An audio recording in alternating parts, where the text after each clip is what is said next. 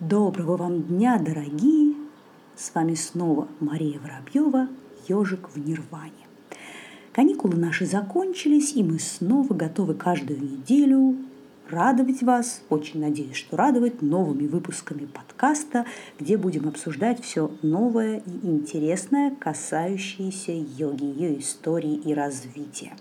И начать новый, так сказать, я сезон хочу с разговора о удивительнейшем примере межкультурного взаимодействия в великолепном средневековом труде Китаб Патанджал или Патангал. К сожалению, арабским языком я не владею, поэтому вполне возможно и даже скорее всего название произношу не совсем корректно, за что прошу прощения. Это труд, написанный в XI веке одним из самых выдающихся арабских философов, ученых и мыслителей Аль-Бируни. И, судя по названию, я думаю, многие из вас уже догадались, что это такое. Это пересказ для исламских средневековых читателей, известного каждому практикующему хатха-йоги труда Патанджела йога Шастра. Ну, надо сказать, что это не единственный, конечно же, пример такого интереснейшего межкультурного взаимодействия. Безусловно, на всем протяжении человеческой истории различные религиозно-философские, культурные э, концепции смешивались друг с другом, пересекались, что-то умирало, возникало нечто новое. Греция, Иран, фракийцы и финикийцы, жители Месопотамии, иудеи, персы, египтяне, арабы. Ну, понятное дело, что процессы это были сложные и в разное время проходили не одинаково, но тем не менее. Это процесс естественный, который всегда имел место быть. Но Индия здесь стоит некоторым таким особняком. А, ну, действительно, в смысле какого-то межкультурного взаимодействия и влияния, когда мы говорим об Индии, надо сказать, что вот, ну, не так часто это происходило на протяжении ее истории, по крайней мере, до XX века.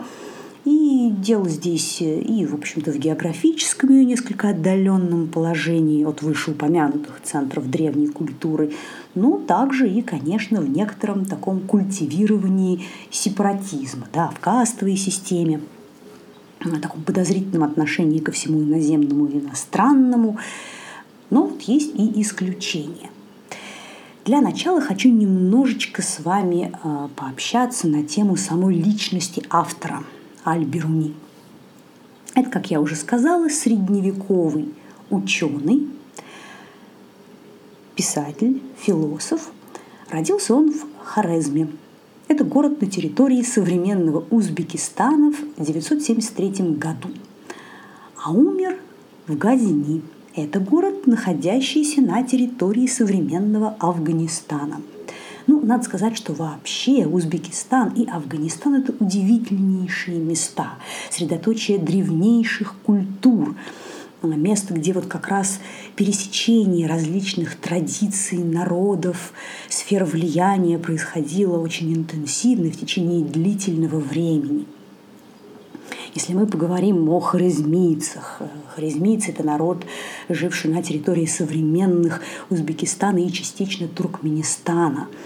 Э, люди, которые смогли создать свой уникальный язык, особую письменность и прекрасную культуру. В религиозном плане здесь э, вначале господствовали какие-то языческие местные культы, а затем доминирующей религией вплоть до VII века нашей эры был зороастризм.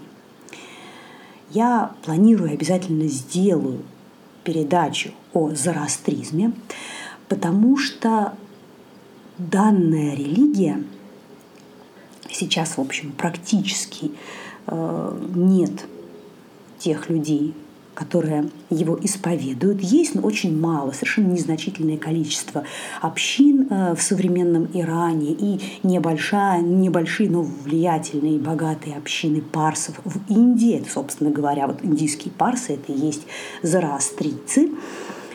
Но было время, когда на большой территории зороастризм доминировал – оказывал огромное влияние на формирование культуры, истории и философии.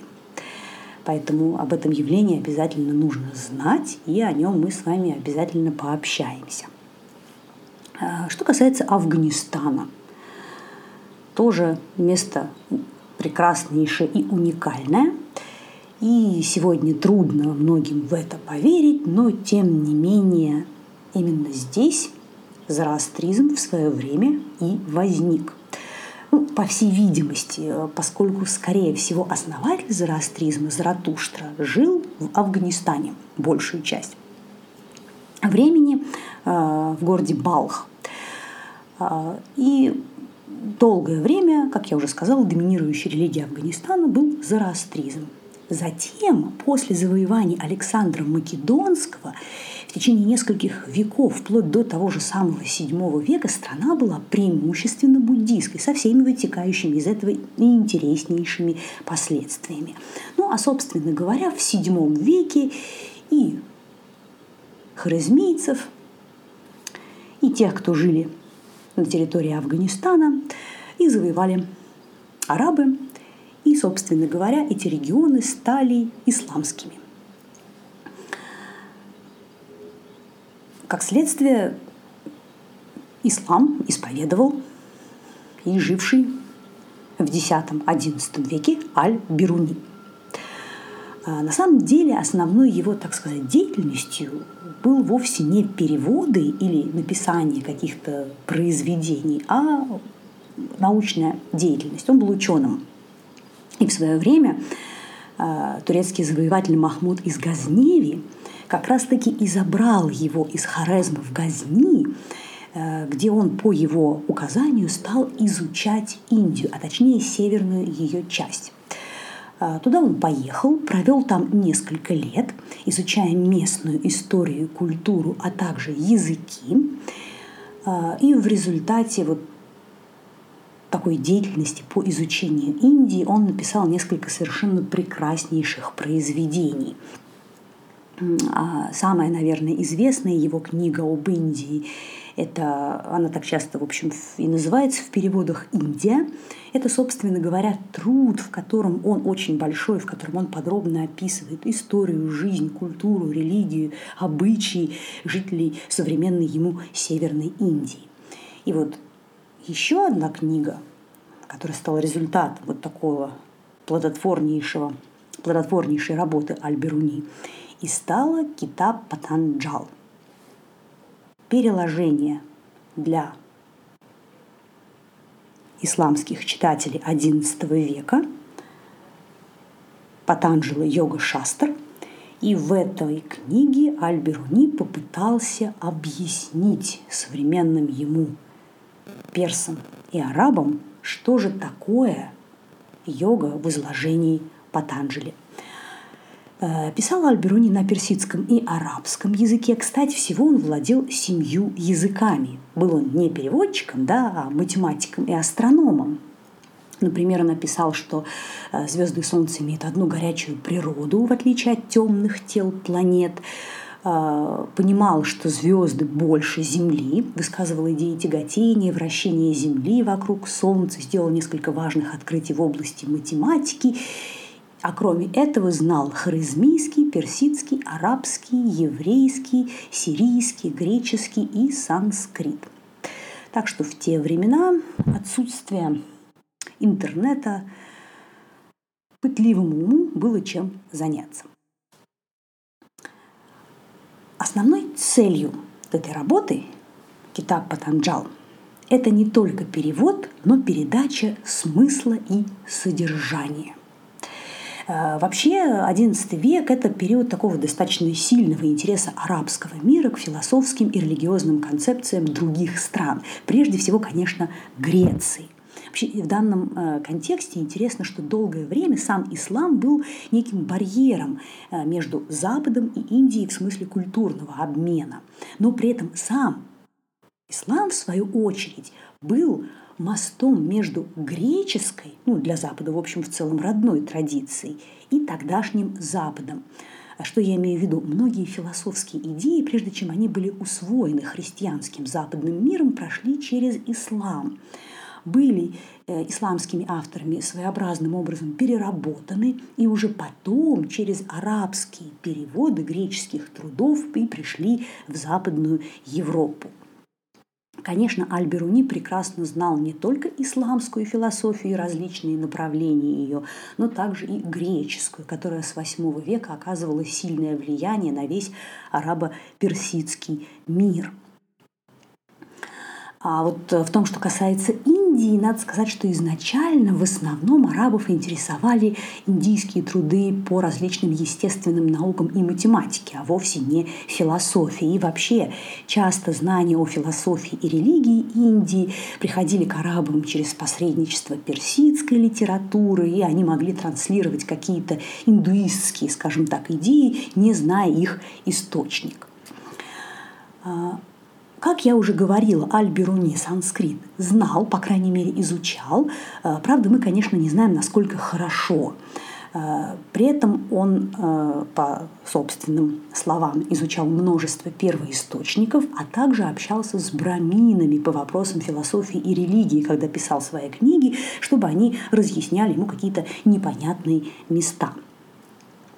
Также Аль-Бируни находил нечто общее между так называемым политеизмом, ну то есть многобожием Греции и Индии, и опять же в свою очередь сравнивала все это дело с э, монистической религией ислама. Очень интересно, что Аль-Беруни прекрасно понимал и контекст, и разницу культур. Он считал, что индийская религия и культура далеки от исламской точно так же, как и греческая. И вот в этом смысле сравнивал греческую и индийскую культуру и уже их обе с исламской. При этом он не относился к индийской культуре как к варварской. Она ему была искренне интересна. А, любопытно, что каких-то миссионерских целей проповеди ислама Аль-Беруни не имел. Сам не собирался переходить в другую религию. Его скорее интересовал подход к определенным вещам, идеям и явлениям в других религиях. И надо сказать, что вот его книги очень космополитичны и веротерпимы, уж в особенности для XI века.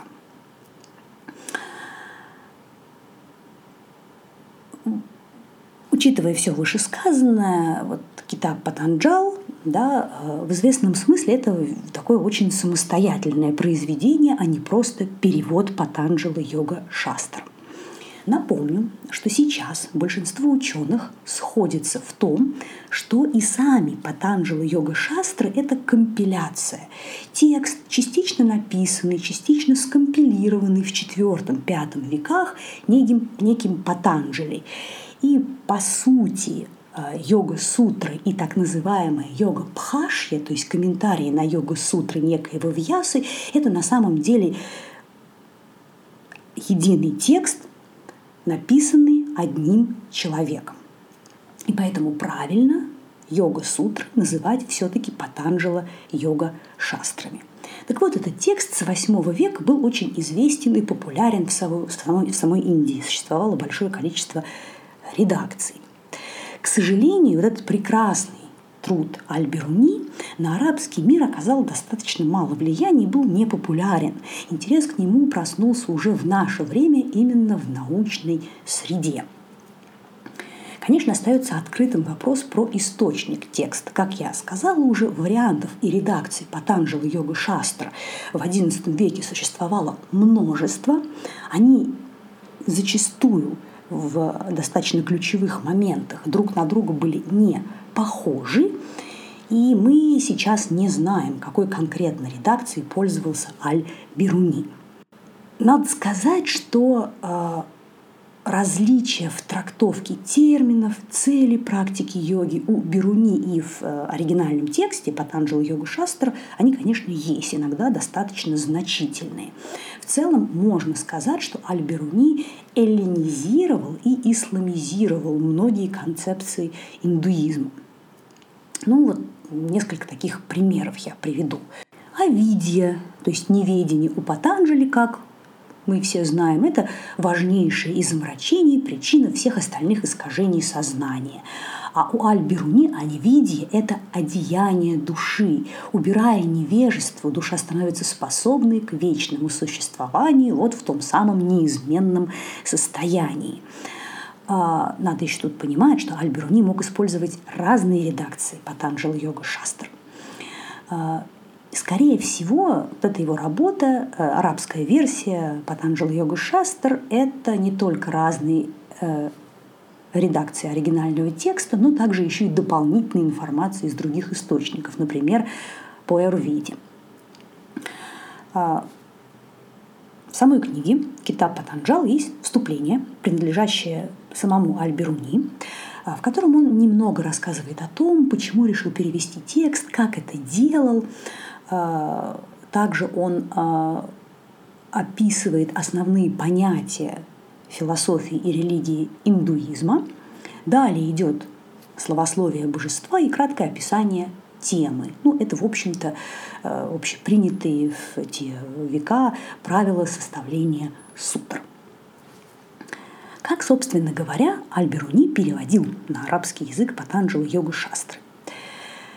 Ну, во-первых, он комбинировал основной текст с собственными комментариями, настолько плотно, что часто одно невозможно отделить от другого. И получается, у него вышло какое-то новое произведение. Далее он изменил саму структуру текста. У него это диалог. Патанджали, мудрец, отвечает на вопросы некоего аскета. И кое-где э, Альберуни исключил куски, понятные только тем, кто знает санскрит. Тут, конечно, остается таким открытым и дискуссионным вопрос о том, кто и как может, должен комментировать различные тексты.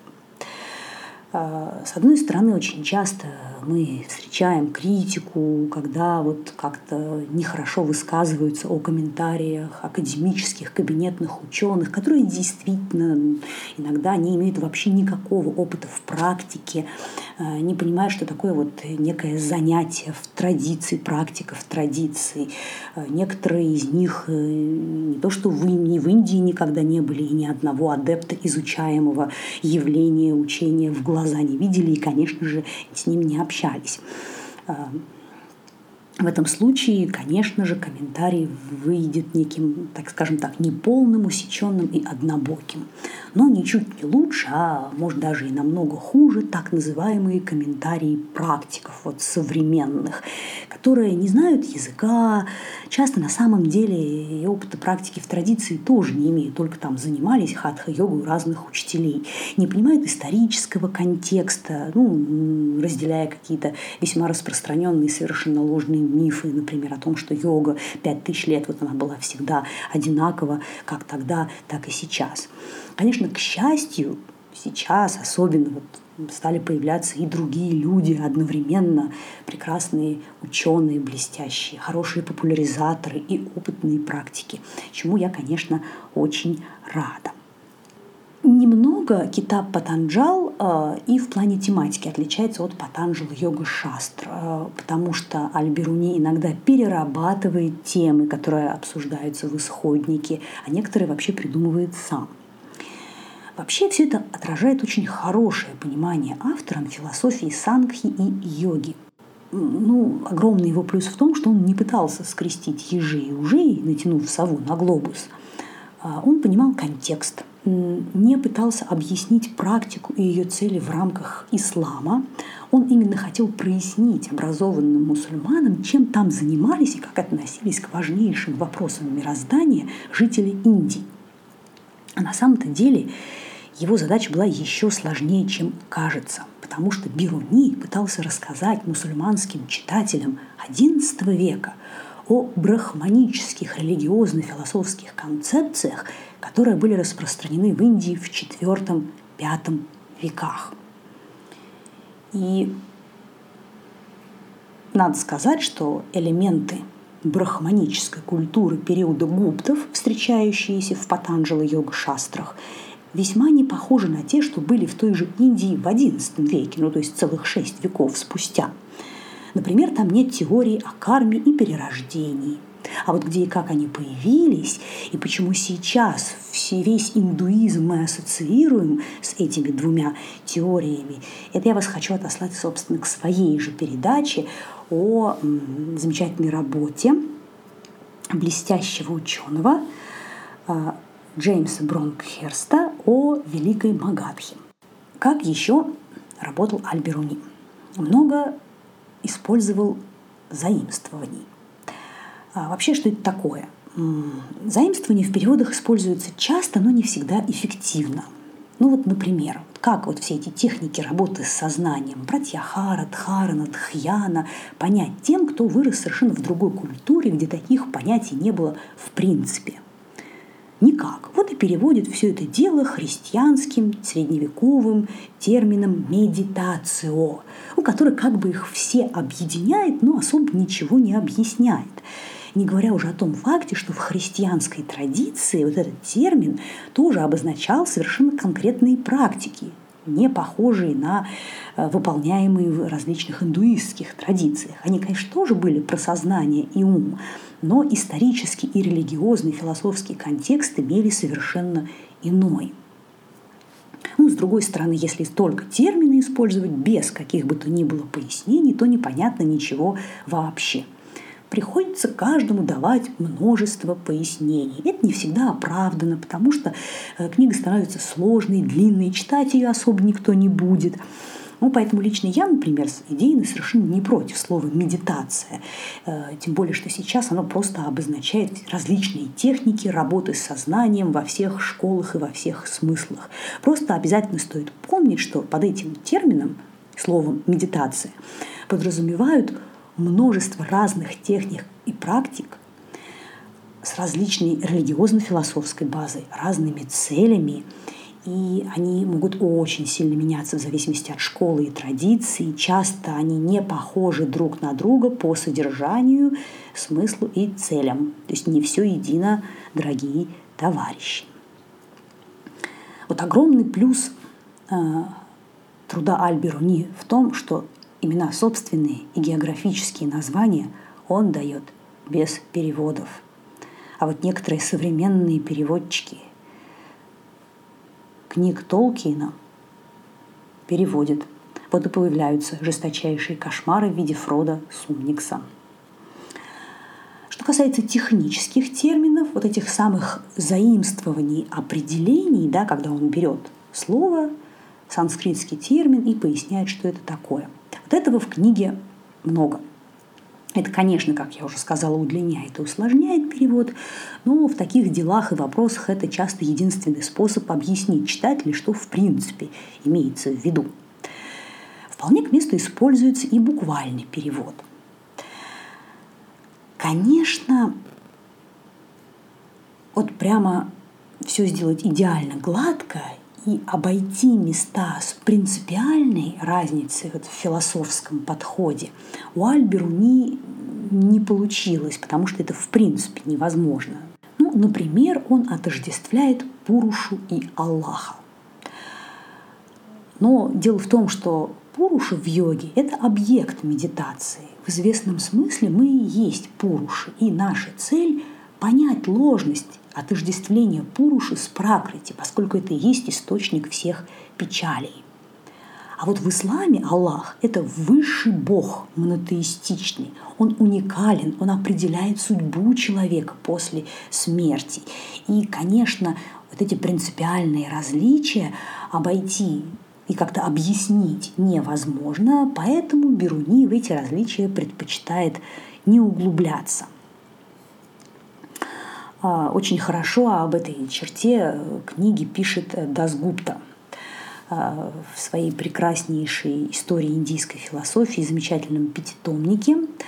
А, он говорит о том, что вот отличие системы, изложенной Беруни от концепции Патанджал Йога Шастра, заключается в том, что у Аль-Беруни идея Бога занимает настолько важное место, что по сути он становится единственным объектом медитации, а все остальные методы йогического самоконтроля, ямы, не ямы, это все минимизировано. А, и по сути Аль-Бируни очень уменьшает ценность дисциплины йоги как самостоятельного, независимого от связи с Богом пути к освобождению. А вот это именно подчеркивается в Патанджала йога шастрах. Но это действительно так, и вряд ли э, это принципиальное различие можно было каким-то более изящным способом обойти. При этом в целом надо сказать, что э, исключений вот таких, подобных вышеописанному, э, в Кита Патанджал мало. И принципиально на восприятие текста в целом они не влияют. Да, как я уже сказала, местами он заменил концепции брахманизма IV-V веков на идеи своего исламского окружения в XI веке. Но можно сказать, что в целом Аль-Беруни сделал учение йоги доступным исламским читателям вот своего времени. И в этом его огромнейшая и безусловнейшая заслуга. Ну, теперь по поводу того, где всю эту прелесть и радость можно посмотреть и почитать. В свободном в доступе в интернете есть перевод на английский язык, который сделан в середине 20 века. Э, это очень качественная работа с интересными комментариями, хорошим предисловием. Всячески советую ознакомиться. И вот совсем-совсем недавно, буквально полгода назад, э, вышел еще один критический перевод работы Альберуни, тоже на английский, правда, язык, Марио Козаха. И эту книгу можно купить на том же Амазоне.